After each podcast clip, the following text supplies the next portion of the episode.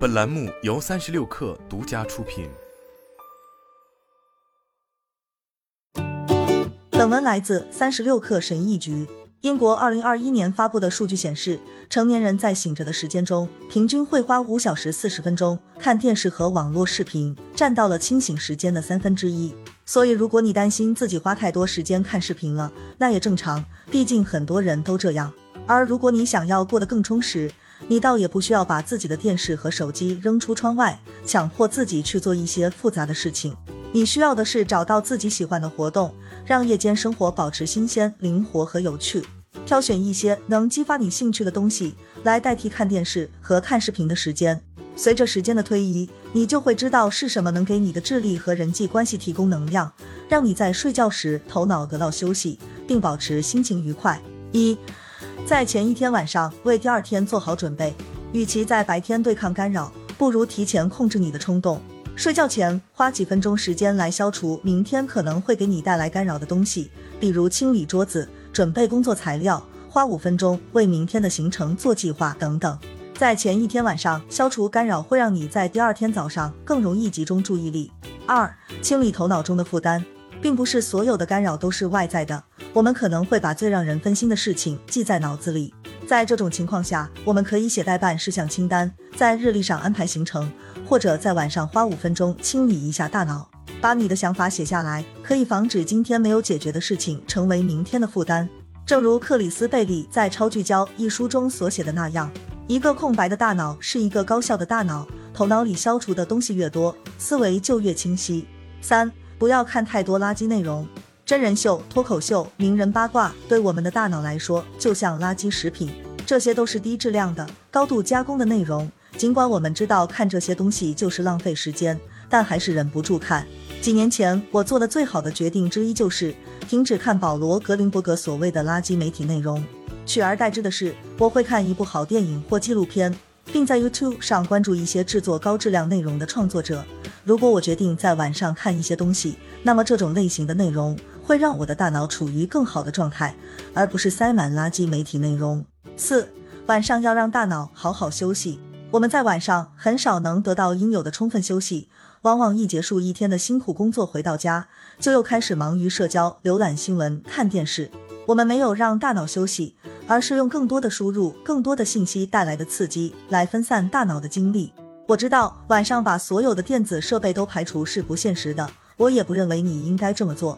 发泄一下情绪，找点不需要动脑筋的乐子，没什么不好的。然而，低质量的活动时间不应该超过高质量的活动时间。五、与家人共度桌游之夜。如果你的家人在晚饭后会习惯性的躲到自己的空间里，开始网上虚拟生活，那么可以试着每周拿出一个晚上来组织家人一起玩桌游。根据专家的说法，玩棋类游戏会让你进入一种心流状态，一种可以促进你的大脑恢复的冥想状态。在这种情况下，你的呼吸和心率会变慢。此外，你的大脑会在心流状态下产生有益的化学物质，这让桌游成为一种愉快的体验，是晚上打发时间的一种快乐方式。六，该打电话时别发短信。研究表明，虽然发短信会产生一种亲密的错觉，但它实际上会降低一段关系的稳定性和满意度。如果是出于工作等目的，可以使用短信。但如果是出于情感交流目的，那还是打电话或面对面交流更好。七，读一些与工作无关的东西。研究表明，阅读小说是最有效的减压方式之一。研究显示，阅读小说后，人的压力水平会下降百分之六十八，这比听音乐、散步或喝茶更有效。我们大多数人把阅读看作是一种让自己变得更有成效、更有知识、更有趣的工具。但正如畅销书作家马特·黑格曾经写到的，读书的重要之处并不在于它能帮你找到工作，而是在于它能给你超越现实的空间。八，没必要有教必应，像 WhatsApp 和 Messenger 这样的平台，使交流变得免费、简单和及时。在这种轻松的环境下，我们形成了一种不健康的期望，认为别人必须一直在那里，随时能拿起手机回复短信、回复电子邮件、更新社交媒体。我们要把自己从这些对即时通讯的不切实际的期望中解放出来。如果你的朋友是真朋友，那么他们会理解你需要自己的时间和空间的。如果他们做不到，可能也不是真朋友。九，把不该出现在卧室的东西从卧室搬走。厨房是用来做饭的，餐厅是用来吃饭的，办公室是用来工作的，客厅是用来娱乐的，卧室是用来睡觉的。我们把每个房间用的越好，生活效率就会越高。卧室就只能用来睡眠和亲密，工作用品、笔记本电脑和电视都不是应该在卧室中出现的物品。一零，每天写一行日记。去年我最喜欢的生日礼物是每日一行日记本。